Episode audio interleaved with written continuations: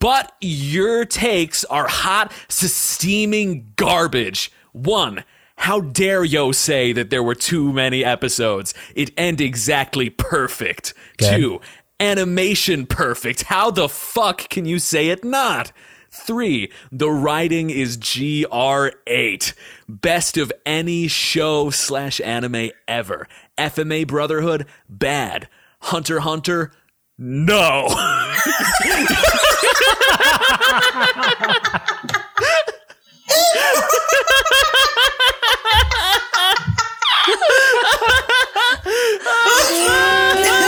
Not bad, just no.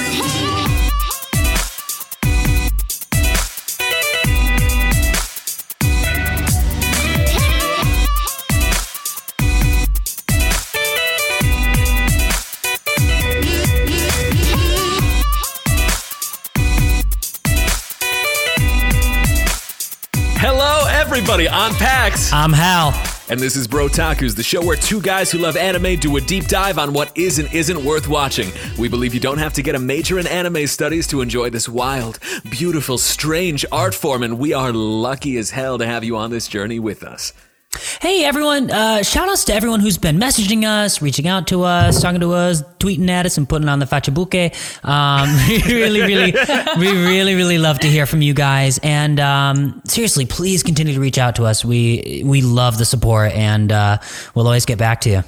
Yeah, Hal, I have a surprise letter to read at the start of this episode. Ooh, a but, uh, surprise! Is this a surprise? It's for you. Uh, but first, we have a goddamn amazing guest this week. So, uh, uh, uh, uh, they bees and gentlethems, I would like to introduce your fine asses to Anna Kiko, a sublime actor. Uh, voice actor based in New York City. She is the love of my life. She is currently doing a video essay collaboration with Princess Weekes, who I have seen some fantastic work from uh, them. So I am excited as hell about this. Uh, absolute uh, weeb, nerd, source of wisdom, source of hot takes and unpopular opinions and popular opinions. And uh, Mostly currently- unpopular. Yeah, and is currently wearing Demon Slayer earrings. Everybody, Anna Kiko, what is up? Hi, um, I'm feeling fantastic. I'm feeling wonderful and more than excited to be here. Anna, it is such a joy to have you on. Uh, how's everybody doing today? How are we holding up? Let's have a little check in. Um, what a what a great day at work I had, and then I ran home and I got to do this instead, and I was so much happier. Nice, nice, nice, nice, nice. I didn't know what day it was today, so oh, didn't That we is- both think it was Thursday? yeah, we both thought it was Thursday. Great. Guess what, so- guys? It's Saturday. It's been Saturday this whole day, believe it or not. I know. I thought I wasn't doing great, but you know, I'm feeling better now. One thing I one, one bit of news I would like to share is I just found out a great fact. Um, all of all of my all of my uh my uh, uh straight um uh, male homies are playing the new Call of Duty.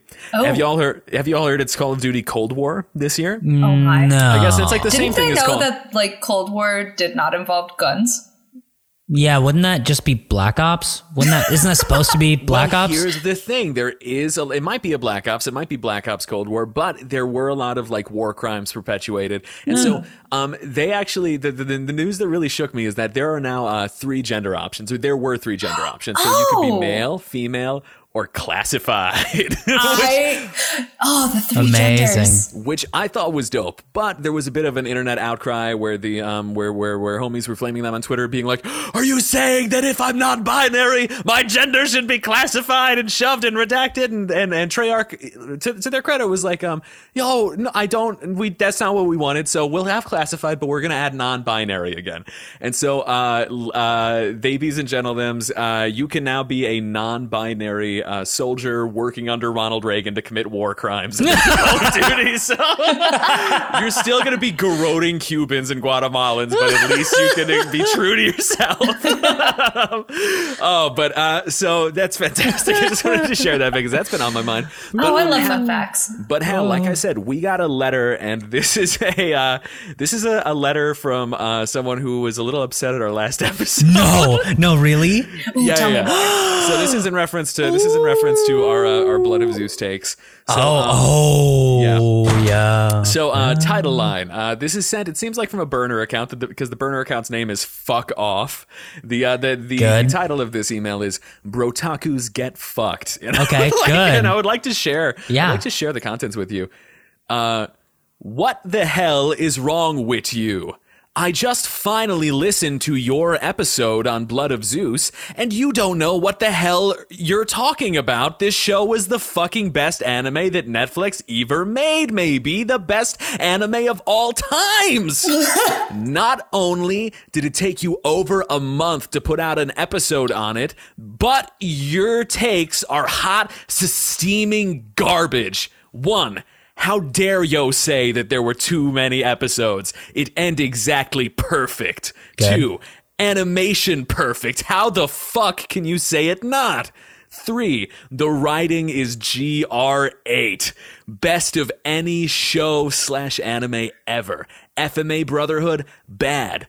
Hunter Hunter, no.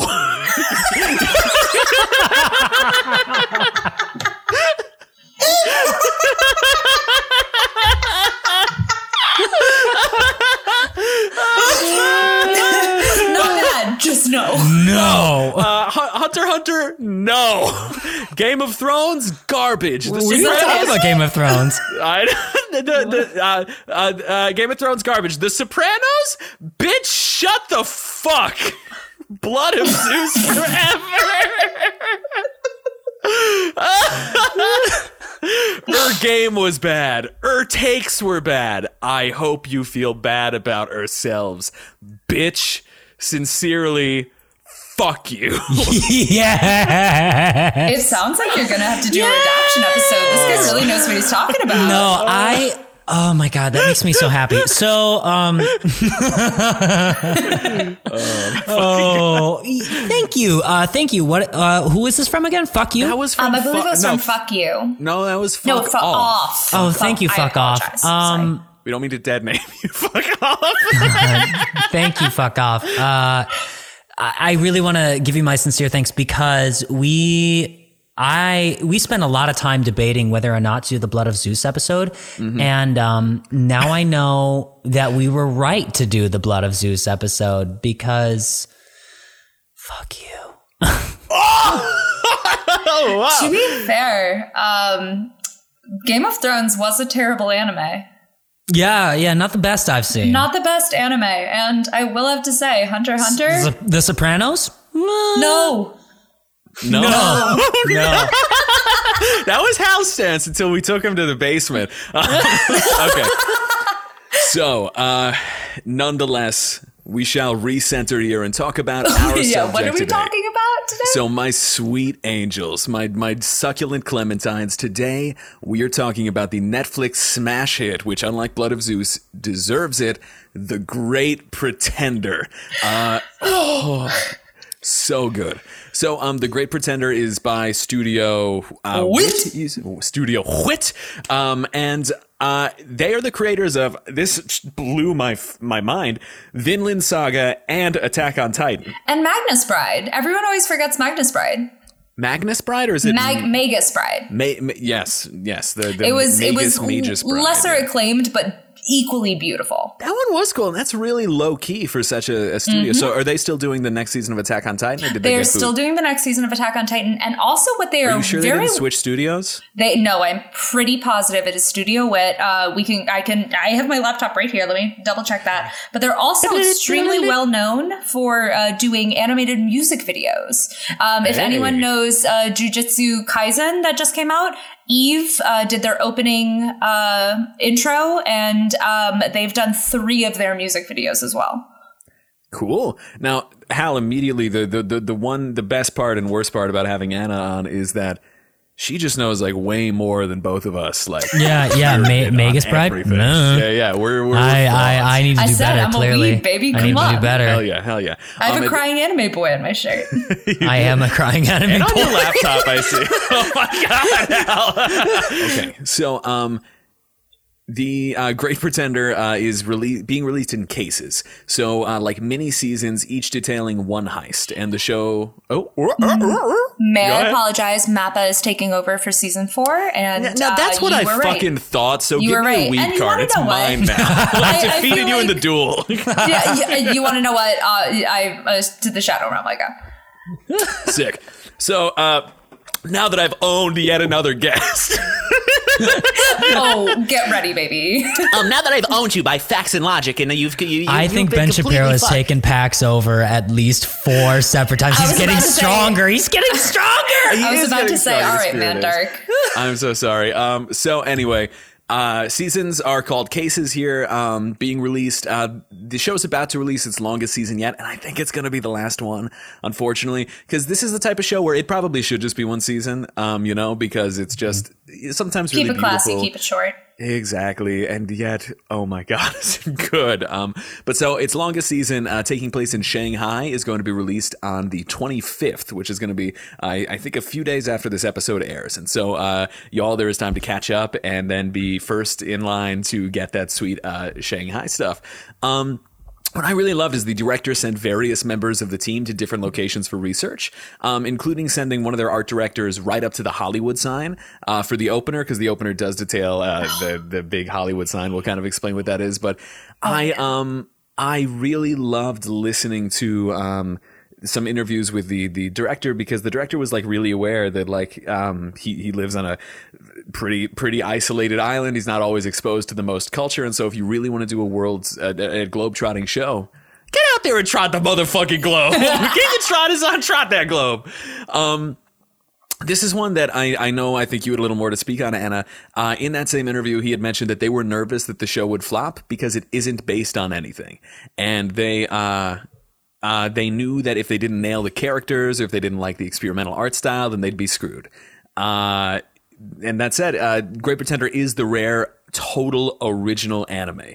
Um, meaning that it is not based on a manga, a visual novel, a OVA. Um, it is not based, as most animes are, on the Bible. Uh, this is a heretical atheist anime. It's it's just fucking around and finding out. Is really what it is. Exactly. So, um, bef- before we kind of do our dive in, what are what do we think are some of like the advantages of having an anime uh, that that is its own first statement rather than being an adaptation of a creation? First of all, you are unbeholden to chapter releases, which it, like mm. can mm. in in the long mm. term or short term of an anime. I I can't tell you how many animes have gotten completely fucked over by the fact that there were Game of there Thrones. wasn't a Game of Thrones. Game of Thrones is an anime that got fucked over by. there just weren't enough chapters. There, there, there wasn't uh. enough. Uh, there, there wasn't enough content out for them to be able to keep up, and therefore they've had to go in their own direction and ruin the show, or honestly, actually improve the show in, in some ways. But that's a that's a huge roll of the dice. Um, uh, I, I think the fact that uh, that they were completely beholden to no one but themselves really served them well, and Netflix has been proving itself to be pretty good at creating original content, at least as of recently the past two years. Yeah. Um, I would also have to say that definitely a, a huge part of that is the fact that they don't have to be beholden to an art style, which is something that they took full advantage of, which we will talk on later. But like they took Yeah. full advantage of the fact that there was no um lines that they had to stay between and they were like yeah all right well might as well dick around Yeah, they're already great with adapting art styles too, because the the Attack on Titan manga kind of looks like shit. Yeah, I mean, Speaking of adapting art styles, like talk about like Mob Psycho, talk about Dororo. Yeah, like, d- uh, did you see the, what the original Dororo art style looks like? are you saying that they did Mob Psycho? Oh no, Netflix. I'm just talking about like animes in general Right, yeah, that have yeah, been like Oh, art style absolutely. change. I mean, One like, Punch Man too. I mean, it, it was like stick I mean, art until it yeah, got dude, dude. I mean, One Punch Man and um, uh, Mob Psycho were by the same guy, so. Yeah, yeah, and Mob Psycho is unbelievable. And I mean, uh, Dororo was by the guy who did Astro Boy. If you look at the Really? original manga, it looks like Astro Boy, and then if you look at the anime, you're like, oh, I see that we are now in a completely different century. Like, Okay, heck yeah, because I, I, that's a great point. Because I think um, sometimes these unhealthy anime production schedules um, just kind of go hand in hand with these unhealthy manga production schedules, where mangaka are being forced to shove out chapter after chapter, and then until their health explodes or they have a brain aneurysm, like uh, the the authors of Berserk or Hunter Yeah. Hunter.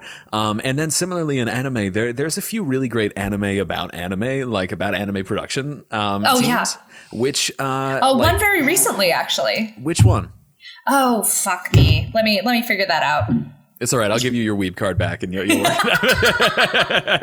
now it'll be like everything flooding back like Neo in the Matrix. Um, but so, uh, I you, you look at the kind of hours that they're worked, a ton of forced overtime, a ton of just like to the bone production, especially because sometimes if you're looking at a um, uh, anime like One Piece, they're making um, they're making episodes not too long after the release of a chapter, which to make like a 23 minute animated thing uh, based on like a couple of inky pages that you just had access to like a few weeks ago is a nuts task. And it's kind of why I think we praise things like Demon Slayer or My Hero that have taken these more serialized approaches. Um, that might not be the right word. Uh, chunky seasonal approaches where they're not constantly Paced out.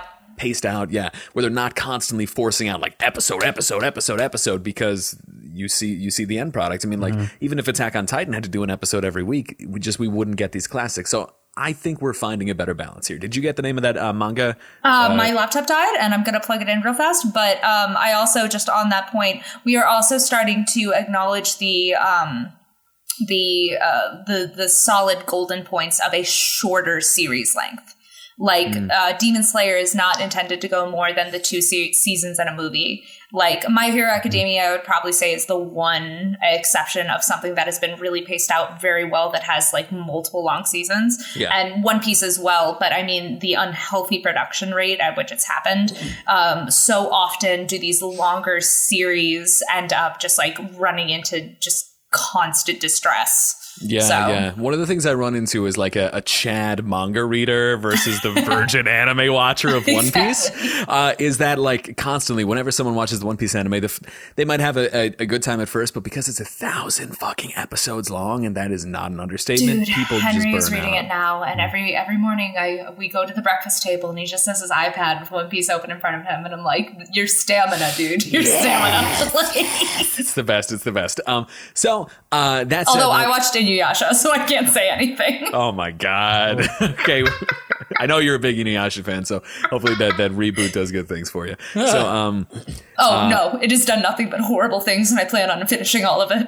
oh fuck. That is sad to hear. It's okay. terrible. So, uh, c- coming back to Great Pretender, now that we kind of uh, discussed some of the, the production things, we're just going to fly in. Uh, everybody, we are going to lead us into a deep dive into Netflix's The Great Pretender. Cymbal crash.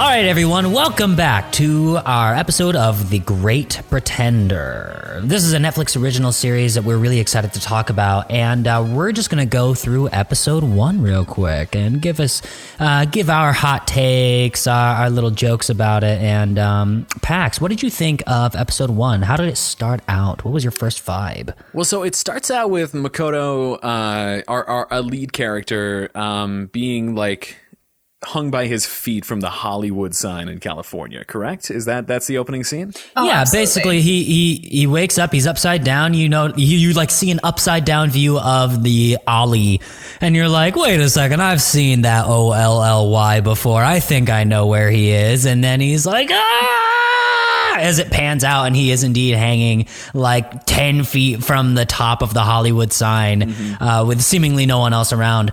And um, you get the feeling that uh, okay, he's this is intentional. He's in trouble. This He guy's been a bad boy. Uh-oh. We would call this starting in medias res in the in the English field. We would we would say that, which means in the middle of the action, Ah. middle of the juice, and so uh, learning today, all of you listeners out there. This is educational. yeah. So because because we're going to talk about some of the more broad stuff, I guess let's like really just hit the plot points because then I, I feel like the the broader stuff there's so much to dig into. Yeah. So um. Blazing through the the the first episode, um, we find out that um, Makoto, who is the uh, main character, just kind of a, a young man in Japan trying to you know get that bread, is a con man. He is working with a old dude named Sean.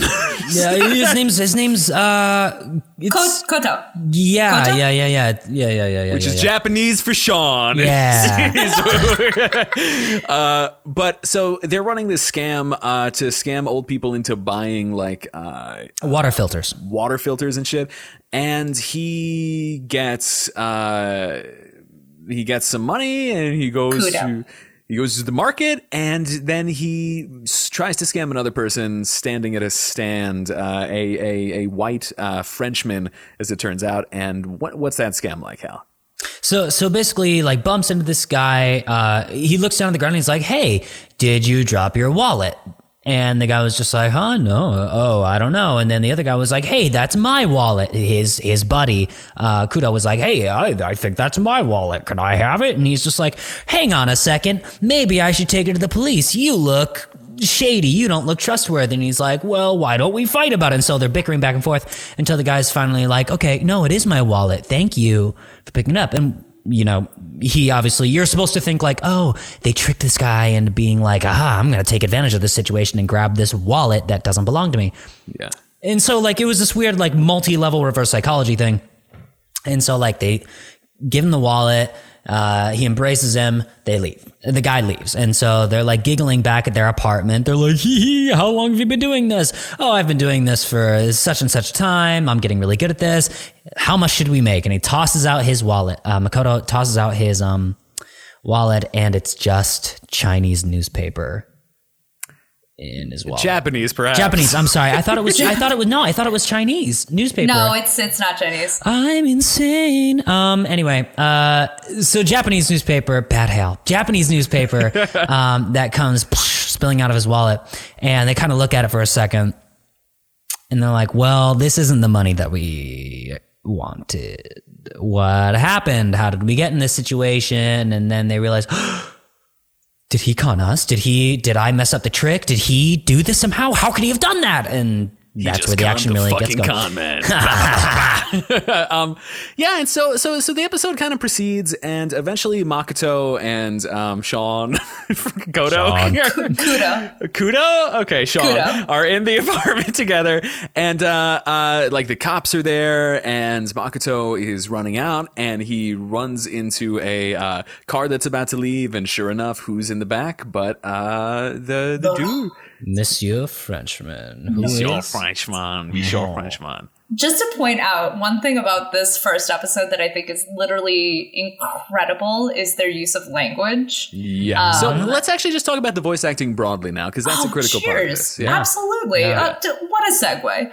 Um, the use of language. Uh, so, for anyone who hasn't seen it, uh, the first maybe five or six minutes, everything we've discussed so far, Mm-hmm. um, are exactly the same in the subbed and the dubbed, um, where they just sort of. Uh, it's it's Makoto speaking English, it's Laurent speaking English with a French accent and a Japanese accent and and very various sort of like linguistic complexities. And then they at at the bottom once when they decide to switch over, they play they do a little banner that says, "All right, from here on out everything is in English." And then they have it go on in Japanese or they have it go on in English and it's very interesting that the way that they use that. Yeah. So so how did we feel about this? Because I really liked because at the beginning you very much get the sense that it's like um this I I liked hearing a person doing kind of like a English accent like as a Japanese person who doesn't know the language flawlessly would do it. And same thing with Laurent, like having a kind of heavier like French accent. But then once they have this like English switch, their voice actors both go to like very very clear traditional voice acting English. Yeah. Um w- which has its pluses and minuses. How do we feel about it? Um, I watched it fully subbed. So I As only did it I. That's that's how I watched it. You both well. watched the sub? Oh, yeah. yeah, yeah. The, what what really stood out to me was so I was like watching the first episode at like five in the morning, getting ready for work. You know, eating a bowl of cereal. I have it run really low so I don't disturb anyone else in my apartment. And um, I'm wa- watching the subtitles. I'm listening to it, and then suddenly the subtitles are gone, and I can't understand what they're saying. And I'm like. I'm like, oh, did I accidentally turn off the subtitles? I'm like, oh no, they're they're speaking English right now. Yeah. They're speaking English, and he does have this very very thick like Japanese accent as he speaks English or or, or attempts to. It's not perfect. It's not grammatically perfect either. Um, and It's I, real. I just remember like sitting there being like, whoa, like they just to- they totally blindsided me there, and I loved it. I loved being surprised by that. Okay, hell yeah. So in that case, let me bring this because I I switched back and forth between Japanese and English because I wanted to get like is the Japanese voice actor uh, doing the Japanese lines in both? Is the you know English voice actor um, is this a different person doing the French accent? Um, it it isn't in the in the English. It is the because here's the greatest thing about the English uh, cast. If you look at who plays the um, the uh, characters in the English cast. Every It's Alan Lee and like Aaron Phillips or something like that. yeah, Right? But every single one of them is ethnically authentically tied to their character every one of them so so the guy who voice act acts the kind of like prince in um i don't know if it's saudi arabia or dubai or where, where they go in the uae um Wait, Sam or Chad? uh the, the just the area in the middle east that they go to for the second uh case um but like that that actor is Middle Eastern, and similarly, when you meet like a, a, a black uh, character, it's voiced by a black person, and it's just like they match up everybody ethnically with like such care and respect because that is a kind of like, and, and Makoto's voice actor is a, uh, a is a Japanese person, and like it it it just really. St- this type of stuff just really helps like cut the cycle of um, marginalization off in these things because part of the reason is like we all love you know I love Matt Mercer. Matt Mercer is great. But um, if Matt Mercer is playing like Japanese people over and over and over again which I don't think is necessarily problematic if there were other representation but when you have an all white cast doing everything all the time um, except when there's like one marked black character who comes in and is maybe voiced by a black person um, uh, it, it can be problematic. And for younger like voice actors and voice actors of color who are like trying to get into the field it's a hell of a it's a hell of a, a job to get in um, so I, will really say there are a few names. In, like I'm, I'm actually looking down the list of the American voice actors, and there's a few names I don't recognize, which sparks joy in my heart. yeah me too I didn't I didn't recognize Makoto's voice actor in that A- As a voice actor trying to make it in the field, seeing anyone that I haven't, other than like the 15 people that do everything, Mm-hmm. is literally a delight. and it So- sounds it sounds awesome um, and so uh, so the sub is, is good is the sounds good Oh, Yeah. subs, subs amazing. Yeah, and there's love it. also that one small thing where it's it's not jarring to hear the difference between the voices when Yeah. they do that changeover. Mm-hmm. But other than that, I like I'm absolutely going to go back and rewatch this stuff. Yeah, I want to watch it with the dub as well because I- I'm curious to hear what you're talking about. I, I really want to experience that for myself. Do they have lines referencing like Leonardo DiCaprio and people in the, the Japanese version? Yeah. Absolutely. Yeah.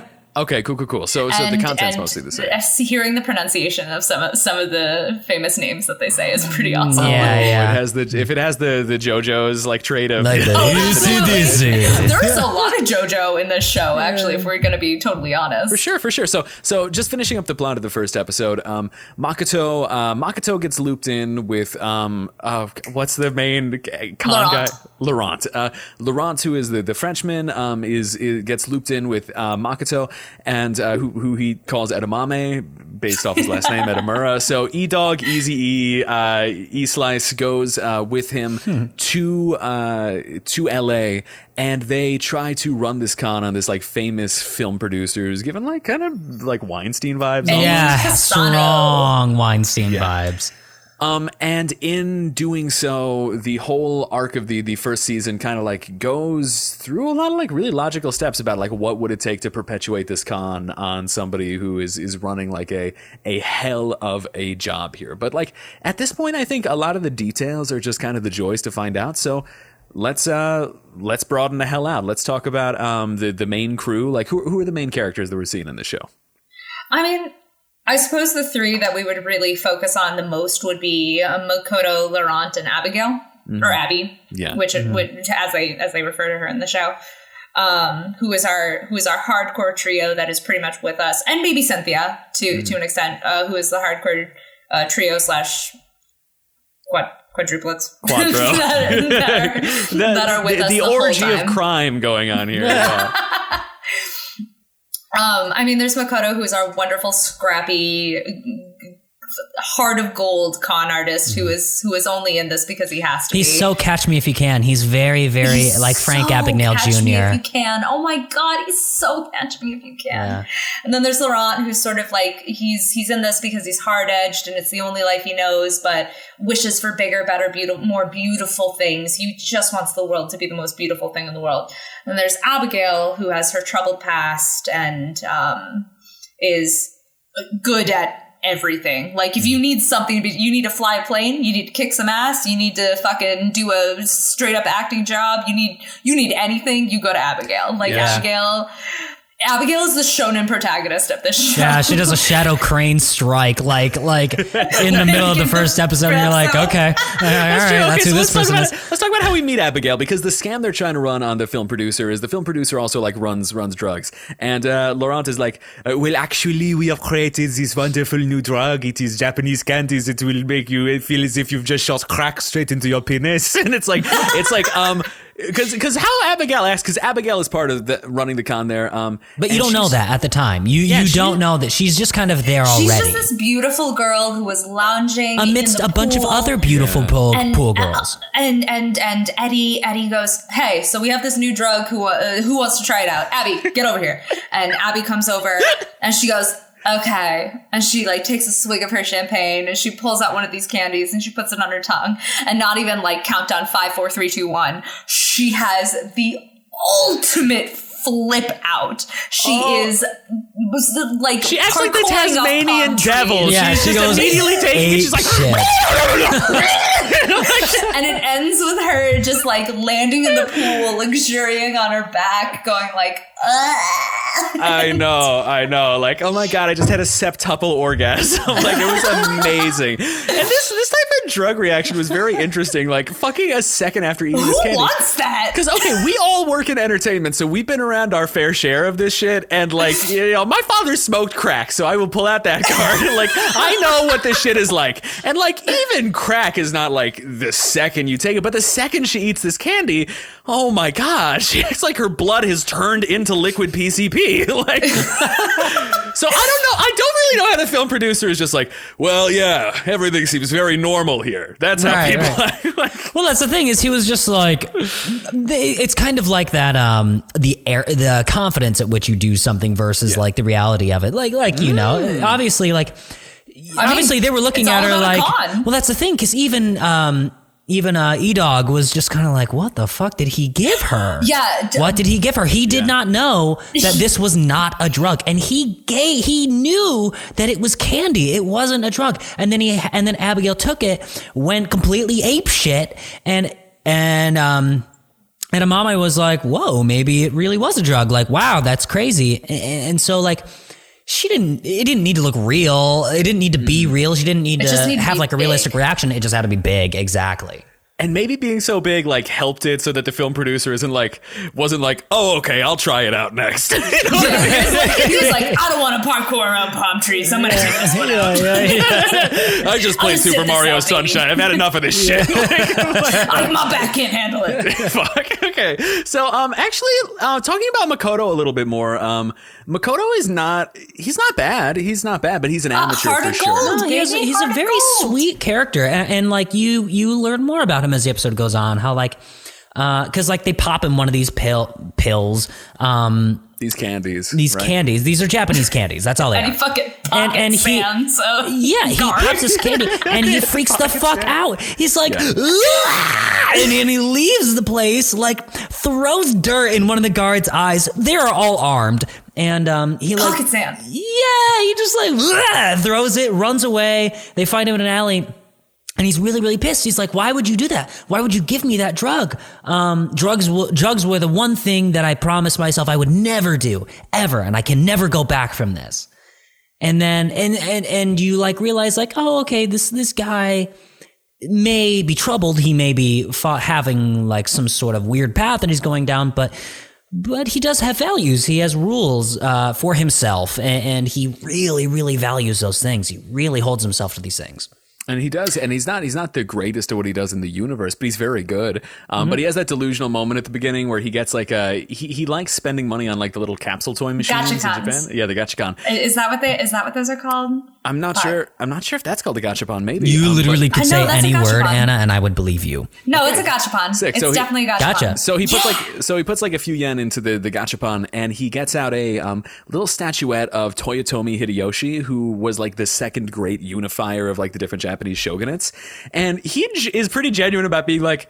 I've received this toy from the capsule machine. This means one day I'll take over the country of Japan. like, oh, the the samurai one, right? yeah, yeah, yeah, yeah, yeah. Um, and and and he he's big on these toy machines when he can get it, he but even he's so sweet. offers them to his like friends as like this these big tokens of like of like uh, there's huge mementos to him. There's uh, later Yeah. on in the series where he offers a dancer to Abby, which um, he doesn't know is part of her past. Is is the fact that in in Mm-hmm. the past she was a dancer, and it's kind of how she lost her parents. Well, not how she lost her parents, but it was a big part of that. And um, he just genuinely offers up this little like toy toy dancer Mm. as if it was a like like a gem to her. He they mean so much to him. He's the sweetest, feistiest cinnamon bun. He is. Like, And, and they look like shit. They're all green, like little army figurines. like They're little good. army figurines. Yeah. Um, and so so let's fi- let's finish out since we we wandered onto like the, the the means of the crew. Laurent, how would we how would we describe him as kind of like the ringleader of this shit? Um Ooh. in it because he has no choice anymore, Mm. but desperately wish, wishes for a more beautiful life. Yeah, but your first impression of him is not that. It's very Oh, much no. like Oh, no, no, no, he's no. too This cool for after having to school. He's very much like like oh yeah, I understand you think you're good at this, but you know, I'm just gonna very how the pros yeah, I'm just it. to very quietly show you how to do this real quick. You can follow me, you can join in if you want. Doesn't really matter to me, but um I mean, That's if the you want to impression, get but he doesn't give him a choice. You know no, that. no, no. What? But that's what he does. He very much like. First of all, he drags him into it, and then he's very much like, "Oh, you don't like it? Okay, then go." But you know, if you stayed, you you could gonna learn more. Yeah, He's very much that character, very manipulative, but not in necessarily a, a nefarious way. He's just very much like, "We're we're both going to benefit from this, so you might as well just go along with it." I- I- for lack of a better word, he's the teacher figure, but he's not here to teach. He's really here to like put a crew together. Yeah. And Mm. he sees the value in Makoto slash Edamame. for sure. And he's great with leverage. And I like that because he's surrounded by such like really smart, capable women who see this kind of like duplicitous dude. Like I think pretty regularly. I, I don't know how many times, but it feels like a lot that the women around him, as he gets like a little flirtatious or a little too confident, they just go like, "You know, you're fucking disgusting, right? Like this is a pathetic life you live. We don't like you. You're slimy. Just you're you, you suck, man." We're here for the money, dude. yeah, yeah, yeah. And he internalizes that shit. So this is great. We, we're like proceeding naturally through this um through this list of shit. Uh, stumbling on this, the writing. I think um this is something where, as we were mentioning this, and I'm like laughing so naturally at these scenes, it kind of strikes me that. I don't think there's any cheap humor in this show. I think that everything's kind of earned. There's no like um uh god uh like uh have you seen Seven Deadly Sins? Of course I have. I haven't. I couldn't watch past the first episode because the main character like sexually assaults someone like immediately. Um, I watched too much anime for that to faze me. Okay, so it, it still fazed me, but this is right, something where again, great. like, see, you know, CW for this this shit, but um, uh, it, it's a very like anime thing in the way he does it, where like one character is sleeping and he's just like, oh, oh my my god, god, touch your boobies, Titties! Whoa! Look at these big soft Even though I'm hundreds of years old and I've seen them forever. I know, like this type of yeah. There's no like he- there, there's no hentai humor, hentai meaning pervert in this sense. Like no edgy about it. Yeah, exactly. There's there's no ecchi in this shit, um, and everything's just extremely mature. Uh, how do we feel about the way people are like characterize some of the, the big beats here in terms of writing? How do we feel? One thing that I have to say is they do a wonderful job of walking the line between um, sort of doing a caricature of a, a, a type of person and the realistic reality of that person. They in their in their conversation and in their and in their um, sort of behavior they do a really good job of saying like realistically this is what a person would do. This is how a person would act if they really had this much competence if they really had this much control. But in their actions they sort of elevate and sort of exacerbate this kind of idea of this is what this person is and this is what they're capable of. And i think they walk a very fine beautiful line on that. Absolutely, absolutely. Hal, any favorite like writing beats for you? No, I think we've really already touched. I mean, I really like Makoto a lot. Um, same he's probably my favorite. I like Abby a lot, but I, I don't think I've seen enough of Abby's character yet to really give an opinion on. it. I just like Makoto, like the scenes with his mother a lot. Um, I really like how instead of, you know, spoiler alert, she dies. Um, after um, after this happens, to Anime him- mother dies. yeah, like Is like Disney anime? after she perishes, it's not very much like this. I'm going to take this loss and I'm going to get stronger and I'm going to make myself a better man for her and for everyone around me. He's very much like, well, well, fuck it, I guess. I guess I'll just like, yeah, I know she didn't want me to do these things, but it's what I got. he does what he can. Right, and I, and I appreciate that little bit of realism there of like, uh, I don't have a lot of great options, so here we go. Let's just see what happens. And when we find like what a bad guy Makoto's dad is, like that's kind of Oh, crushing yeah. what he did. O- on this note, the one failure as far as characterization and sort of writing goes, I think this show does, is it spends so much time on uh, just just so everyone knows, Abby has a a tragic backstory. Oh my god, how could she? We, I think we, Um, we can say it. She, she's an she's an Iraqi woman who uh, grew up in the midst of like the, the, the Bush era bombing of Iraqi cities. Uh, she her village in Baghdad was bombed, and um, she became a child soldier. And they spent, especially in the second case, they spent so much time on her backstory and not enough time developing what it did. Like they developed that it traumatized her. They developed that she was sad and mad about it, but it didn't do anything for her character. And that I feel like Makoto's tragic backstory was so small and so intimate and um, it really sort of like set the stage for who he is as a person. I feel Abigail sort of maybe it's just I didn't like how she reacted to what happened to her, or maybe I felt it could have been fleshed out differently. But they spent so much time on flashbacks of just horrible things happening to her, and then didn't really let her react or grow with that. They they just kind of said like, "Look at all this awful, tragic things that happened."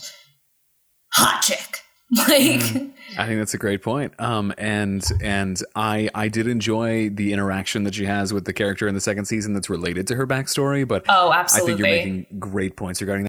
So uh, now that we've talked about some of the the the writing, uh, which is is generally pretty strong, but does have its weaknesses, I think that um I think that Abigail Jones's canonical name is Abigail Jones, which is like Abigail Jones, yes. yeah, but again, it's like you know you know that's She's not a- Abby. Right. But uh, my point is that Abigail Jones is not a traditional Iraqi name. Which I think might have like skipped some people's notice.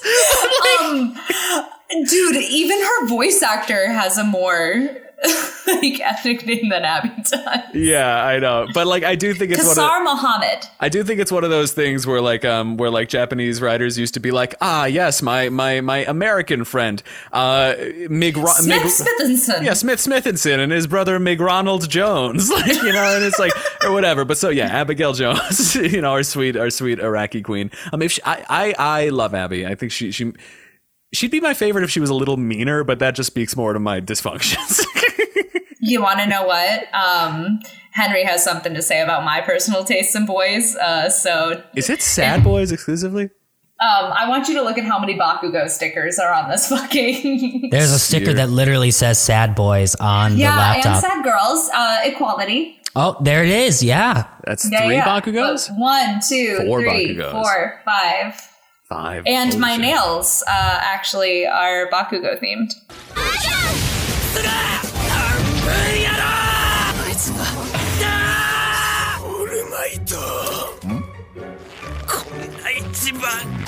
I have a problem. Oh my god.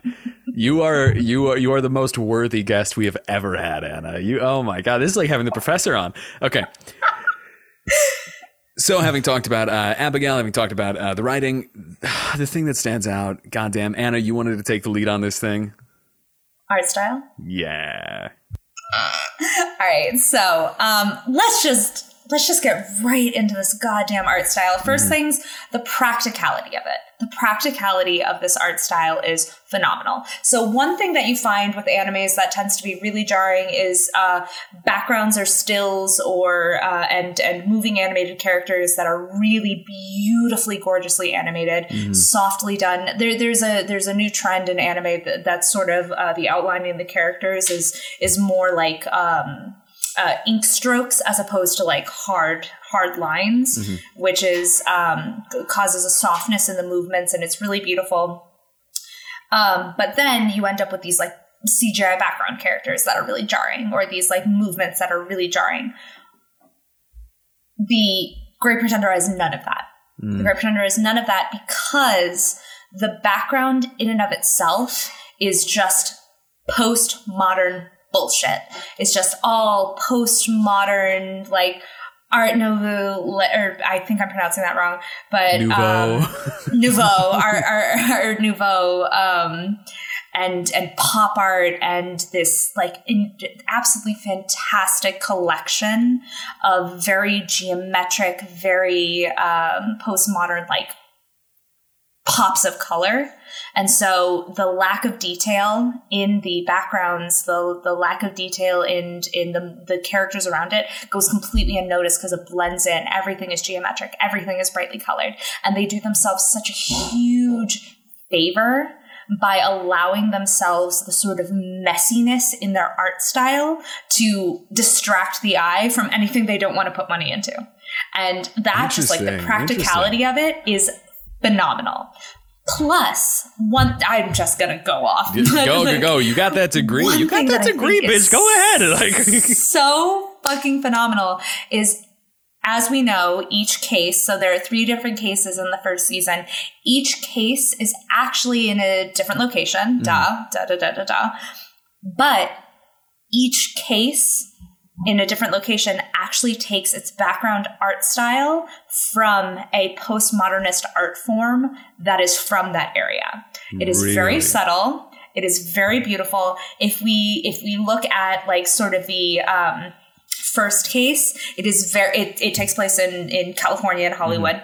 Um, it is very pop art. It's very Andy Warhol. It is very like bright colors, dots in the background, um, like only primary colors. And then slowly we go to Singapore in our next case, and it is a completely actually different art style that is uh, a, a lot of people would say um, is is co- sort of like stained glass, um, which is very very uh, an effective tool. Like was- uh, it- that, um, it, it destroyed me. That that that one of the last scenes in the second case when they're floating in the water and the Oh, water is like purples and golds and oranges. and like it's, uh, a lot of people say that uh, the the artwork sort of looks like Afromov's work, uh, who is a uh, postmodernist surrealist as opposed to pop art. And Shout out to our listeners who are big Afromov stands. I know we got thousands of you. You know, we're all about Afro Squad. And then it goes um, into Europe for the last one, and it goes to Art Nouveau. Uh, fuck, I keep pronouncing this word Let's wrong. go. Art Nouveau. Nouveau. Art Nouveau. uh, Art Nouveau, um, which is uh, sort of a classical, like Walter Crane type look. And it has, Shout out to the uh, crane heads. Blah, blah. and it has uh, softer edges and just like really, really beautiful, like uh, almost a watercolor uh, Monet type technique. And um, all of these changes are very subtle, but very apparent for people who are actually looking for them. And hopefully, when you watch this show after listening to this, you'll look for them. But um, this show does an absolutely incredibly intentional job of saying, I know we're in a different location. Let's change the scene. And I just, I, I have the utmost respect. I have the utmost delight in being able to watch that. I love hearing just just just the, the expertise that you're bringing. I feel like you're the, the, the critic in Ratatouille, and I'm that guy in SpongeBob who had pickles un- under his tongue.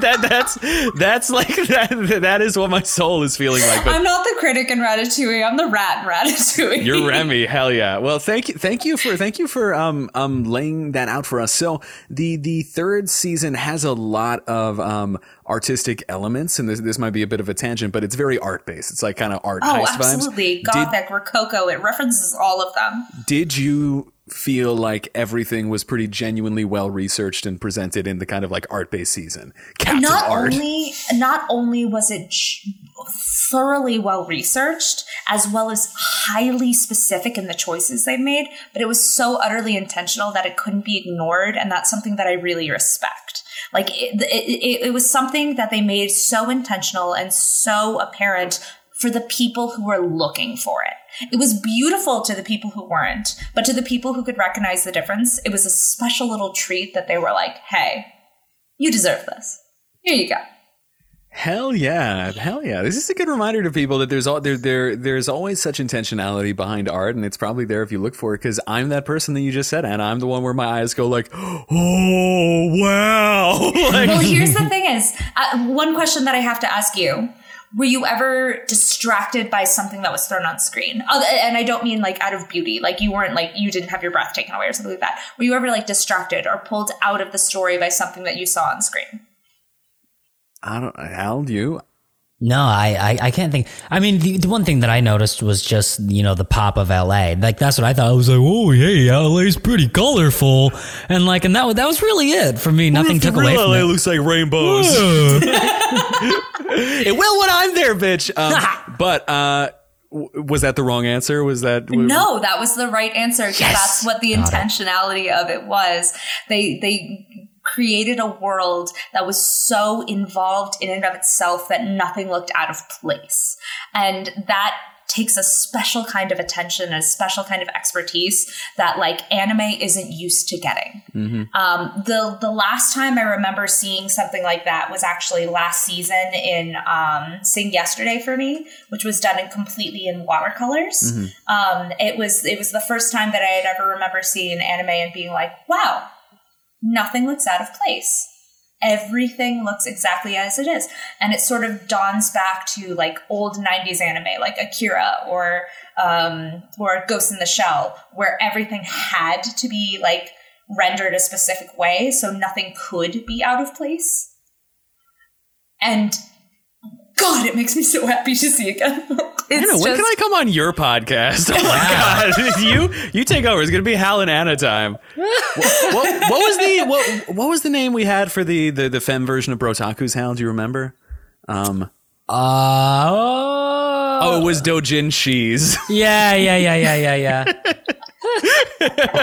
Yo, have me on again. I will gladly talk about anything, babies. Please do. Thank you for thank you for bringing that. Um, but but that said, uh, I I think you you both got got a good take on this because um, Anna is a fantastic fantastic singer, and you currently work like doing jazz singing at the place you work at, right, Anna? Yes, absolutely. I'm a, I'm a professional jazz singer. And Anna sounds fantastic from what I've heard of her. But what I will say is, and not not to make you blush, man, but Hal is the the greatest singer I have met in my life. I think that just working at a uh, or going to to a school and getting training in the the arts, it's it's you know you know like a world class talent when you see it.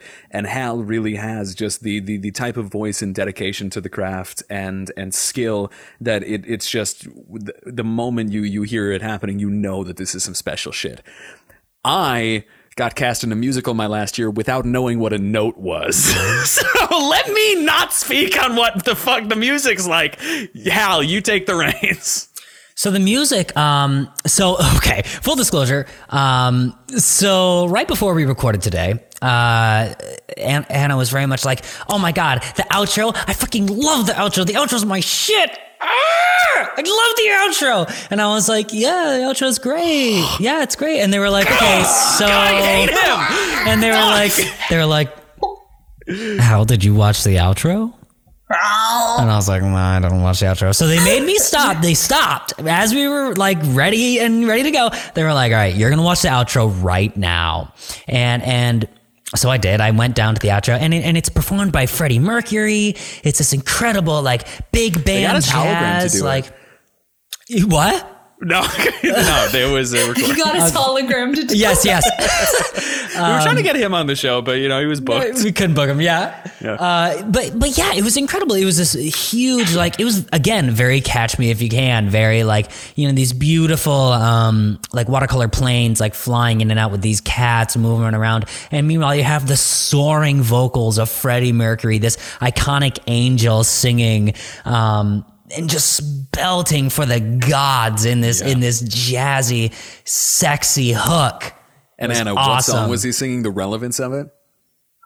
the great Pretender. pretender. The Great Pretender. The Great Which Pretender. I just side note, just just tracking a side note. I um immediately heard this intro. Henry turns to me and goes, I can't wait. Henry, my roommate, I apologize, uh, turns to me and goes, I can't wait to hear you sing this at August Laura. And two days later, I brought the sheet music and brought it to my pianist and belted it out. If that ever gets recorded, please let me know. I would love to hear that. I would but- absolutely, dude, I'll sing it for you now like I fucking care. Oh my God, I love that song. hell yeah hell yeah um and, and just the the the, the it not to shit on anime but there are plenty of things because of the mass production schedule where they have fantastic artists working on them who literally just do not have like the bandwidth or the funding to kind of think really, really uh, deeply about some song choice and different art styles and things like that. But luckily, this is you know a well-funded thing, and the choice of the Great Pretender as a outro song, but also a name for the show as a series about con artists and the, the, the, the lyrics of the song, The Great Pretender, it, it all layers in for so many reasons that are, are, are heartbreaking and really multifaceted, working on a lot of levels. So it's just, And I mean, not not not to add in where it's not included, but the fact that it includes a bit of the backstory of Laurent in it. Mm, yeah, I noticed that too. I was like, oh, there's mm-hmm. something happening gotta in this in this very outro. Something's going on. But and if you don't watch to the very end, you're a criminal. But how? I'm a criminal. But, but even to the very end, they still have bits of the story. They tie it in, and the animation is gorgeous. And who doesn't love a kitty cat swimming in the ocean? Absolutely. Oh my mm-hmm. god! and your, and his face is just so, it's so heartfelt right now. And I love it. Um, I love it so much. So everybody, we're trying to build a, a goddamn brand here, and so I'm gonna gas myself up when I uh, when I have it. But my last tweet to go viral was talking about how any anime with a jazz soundtrack is roughly uh, ten thousand times more likely to be an instant classic, and this is no goddamn exception. So Anna, since you work at a jazz club. What do you think it is about jazz that just makes things like The Great Pretender and Cowboy Bep Bep and shows Uh, that Saeed did the did the soundtrack to Cowboy Bebop, and it is Cowboy Bebop, um, Bep, bep. and it is and it is wonderful. It is actually um, a little startling outside of context. I've listened to it uh, on its own, but one thing about the Great Pretender soundtrack one thing about the great pretenders soundtrack in and of itself that i think is really interesting in an anime world is unlike a lot of other animes um, the soundtrack is is designed to sort of uh, influence how you feel and tell you what this moment is supposed to mean or signify something big coming up in the great pretender the soundtrack uh, who I just will say is done by Yutaka Yamada, who I'm a big, big fan of, um, is its own character. It in no way says this is how you're supposed to feel right now. It in no way says this is a signifier of something to come. It in every way says I'm here. I'm another character. I am here for you to mm. listen to. I am here because I have something to say. Mm-hmm. And I have to respect that so much because so often um, soundtracks are just meant to influence or be background noise. And this is not background noise in, in any way. It is pure jazz. It is a life in and of its own. And I can't help but respect and dignify it. Like it is just. Um, oftentimes there will just be scenes with no dialogue with just this wailing wailing trumpet or wailing tenor sax or even like yo give me a drum solo baby with a lot of steady gong. Like it is it, it, it, takes the time to tell the story as opposed to enforce the story that's already being told. And there's something I, I mean you've got you've got three three people who all are big musical theater nerds that are that that can like really attest to that. Um, as well as the fact that um, just totally taking a tangent.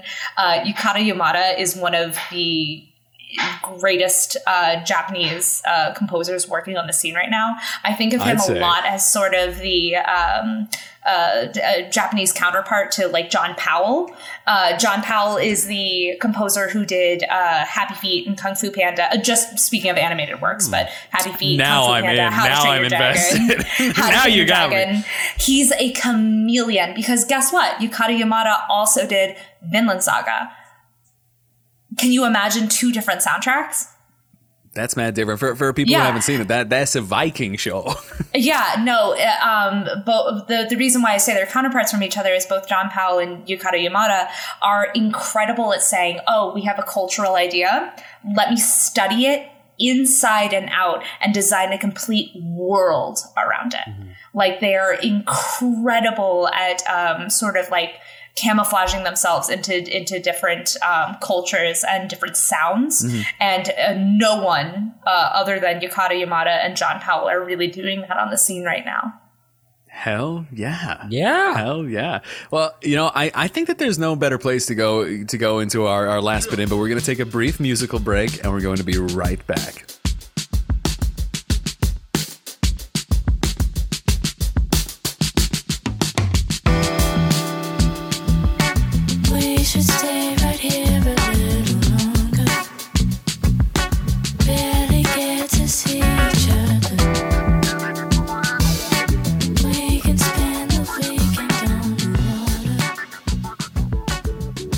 Right, and we're back. So, uh, go. Best worst parts of the show. Everybody, we're gonna start with you, Hal. What's your favorite thing? What's your least favorite thing? Mm, my favorite thing so far is the opening scene. Boom, opening scene hanging upside down from the from the Hollywood sign really sets up a precedent for what the rest of the show is going to be, and just how it keeps you dangling at the edge of your seat, and it's just like, oh, what's going to happen? I don't know who's going to who's going to do a con, who's going to be conned. I don't know who's to say. I love that about the the opening scene and uh, your introduction to uh, E Dog, my man E Dog. Um, my least favorite part of the show, least favorite part. Uh you know, I guess my least favorite part. I don't really have one yet. I don't really have a least favorite part so far. Like, there's nothing. There's nothing about the show that I was like, "Yo, this is whack." Like, it was just kind of like, "All right, this is really entertaining all around, and, and I'm really enjoying the ride so far." And and there are so many um, little intricacies in it that I've yet to fully discover for myself. So I, I can't say I have a least favorite part. Okay, hell yeah, Anna. Um, I would say favorite part is goddamn that soundtrack fucking slaps. Um, that soundtrack slaps as well as the fact that like um, I'm sorry, uh, Makoto is is an absolute Anna trap. like he Oh, is, really? oh, absolutely. Oh my god, he's Um, such a sad little simp. Oh my god. I, I either like I either like sad simpy cinnamon buns or uh, psychopaths with a heart of gold. Uh, Oh, do you like um? Do you like the hot serial killer in My Hero, the one with the knife? Uh, Toga? Yes, Yeah. I do. Yo, dog- dog, I'm me too. Sorry, we're gonna uh, just shout out. Oh, uh, shout out to my boy Bakugo. Uh, Yumabe. Uh, anyway, anyway, um, least favorite part: stop making Abby trauma porn. ah, I love that. Love that. Love that. Facts, Stop good shit. making Abby trauma porn. She deserves a she deserves a a fully fledged character development line. Boop, ba, doop, doop, doop. Yes, a fully fledged character line development. For it. Blah loopa. Um, Flop, doop, doop. yeah, I'm glad I got it. I'm glad we have another Bakugo on this show because underrated character for sure. Uh, but Oh, so- underrated. I doubt that. Well, I guess. Well, you know, the when I was teaching like younger kids, and they Wait, were like, you uh, had another Bakugo? I have. Where's Where's my other friend? "Huh?" Which Which was the other Bakugo on here? The implication was I was a Bakugo. Did you Did you see me just flush? I did. I did. Oh my god. Um, okay, so uh, my favorite thing about this show is I think that um, I mean the soundtrack's amazing. Visually, it's amazing. I just love this show, so it's hard to pick a favorite. But if I had to, I would say um, I, I really enjoy the writing. I think that seeing a, a really maturely written uh, show, and uh, since I watched the dub, was really, really well translated. Um, but also just the fact that it's an anime that kind of deals a little bit with the fallout of the Iraq War is nuts to me. And I don't know, everything just seems mature and considered and, and great about it. So, so I would say I, I enjoy the plot, the characterization. Um, I love Cynthia. Uh, my worst part of the show. Sometimes I feel like the um, the heists in this they're not nearly as bad as a lot of other animes, like some uh, some Code Geass stuff, where like the main character is just like, oh, but I've secretly planted underneath the city this uh, network that's going to make the city collapse, and oh, you planned that? Well, I planned that you would plan that, and I did this. Um, because anime has a lot of like crazy logic like that, where it's like you know, it's like the show Sherlock. It really is. Yeah, In it terms really of- I'm playing four dimensional chess while the rest of you motherfuckers are playing checkers, like that shit. Yes, Yeah. absolutely. Um, but sometimes the heists are a a little. The heists themselves are like a little too convenient. I think, especially the first one, um, has like one too many layers of like, what so and so was on our side as the secret con guy also. this the whole went time? a little Like- too well. Yeah, yeah, yeah, yeah. Absolutely, absolutely. the police didn't know you were pretending to be the police. Yeah, I know, right? So, uh, so, um, and they're all using like their real names constantly, and they keep referring to themselves with their names. They don't How really are have they a not in ton of- I know. Yeah, yeah, not great. Uh, Uh, so, so would you guys say that after all this this uh, scintillating discussion, uh, would you say that the show is worth its its five star rating, its critical acclaim, its wowie wow meter on the on the Wowzatron? Um, would you say that it's it's uh it's it's would you say it is worth the hype that it gets? I. Jesus. the Virgin I- Rotten Tomatoes, the Chad Wowie Wows. the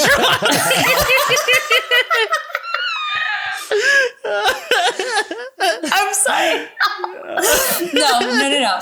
I would say it is definitely worth so much of the acclaim it got. I feel maybe perhaps it could have used a little more um, cohesive plot through the whole thing, but that is my only critique. And if that's my only critique, it's a damn good show. yeah. Okay, but is it better than Blood of Zeus? I'm gonna take um, a quote from our friend Fuck Off and say, no. No, no. Hell yeah. Hell But yeah. absolutely, yes, it's way better than yeah, uh, yeah. Uh, a lot of people are calling this a classic, an instant classic. Um, and because the thing with Rotten Z- or, or uh, Blood of Zeus is it had hundred percent fresh on the the tomato uh, site on Rotten Tomatoes. I bet Fuck Off made a lot of accounts to do that. I, I bet so too. Um, but I do think the show feels like an instant classic to me, but that's a, a good general artistic question because I know that like I'm I'm a I'm a big hip hop hip hop slut, and that's a constant question is like when can you say an album's an instant classic? Like, uh, can you say when Kendrick drops a new album that it's a classic right away, or do you need to wait a few years to see See if it lasts the is? lasts the test of time. Okay, so so like Hal, what would a classic be to you? What defines a classic? I think a classic is what. So when I think of an anime classic, I think of it as a classic because of the moments, the iconic moments within the show. Um, and, and What about more broadly, like a, a classic in any field? You know, like Oh, what, oh. what what makes a classic? I think if it's if it's I think what makes something classic is is the fact that it's it's new in its time. You know, I don't think it starts out with like, oh, this is a tried and true, because then it's just boring. Then it's not original. Whereas, like, when when something is a classic, it's because it was groundbreaking when it came out. That, that's all. And that, and then what it does is that sets the precedent for everything to come after it. Yeah. You know, that's what makes a classic. Okay, that's that's a really that's a really interesting point. Um, because I think that uh, when I when I hosted like a, a radio show in college, we would like review albums every week, and uh, my co-host one week brought on like Dark Side of the Moon, like as a classic, you know, like her favorite album, and it was something where like I I genuinely listened to Dark Side of the Moon, which is clearly a classic. And like it has some issues. Like uh it's not it's not as sonically pleasing as some other Pink Floyd albums. I am sorry for, you know, any maybe I'll get another letter from fuck you on that one. But um, yet fuck it's kind off. Oh, you're right. Fuck off. Ah. Sincerely. It is, un- it is undeniably a a classic because of just some of the things it introduced and popularized. Uh, so, so do we think that we could call The Great Pretender an instant classic? Well, I I must admit, in, in in my terms, what would make a classic is not only doing something new and setting a precedent, as Hal said, it's the one-two punch of doing something new and getting people talking. Right. Yeah. yeah. It's not, it's not like, ah, behold me, the first man to stick his dick in a pencil sharpener. I am a classic. Like, it's like, it is it is the combination of doing something new, setting a precedent, like really making a stance in something that it, it has created in and of itself, and getting people talking about it. And unfortunately, while uh, The Great Pretender has really done something new, has really created something, I have heard very little conversation about it, at least on my end. which Mm. has disappointed me. I still think it has the possibility to be a classic, but I don't know if it's going to stand the test of time. I I I might be there too, even though all my fellow criminals on the dark web on my Tor browser love this. Uh, but, but I um genuinely not sure, I guess, because everything feels so exciting. But maybe it's just that glow of something so new and fantastic. It's it's new relationship energy. you know, yeah, you know, you know what, y'all? I think because there are some things where I can say like. Wow! Instantly, that was a classic. There are some albums I felt where just you know they they come out and it's like wow, that's so new. You could just tell it's going to set you know a new blueprint.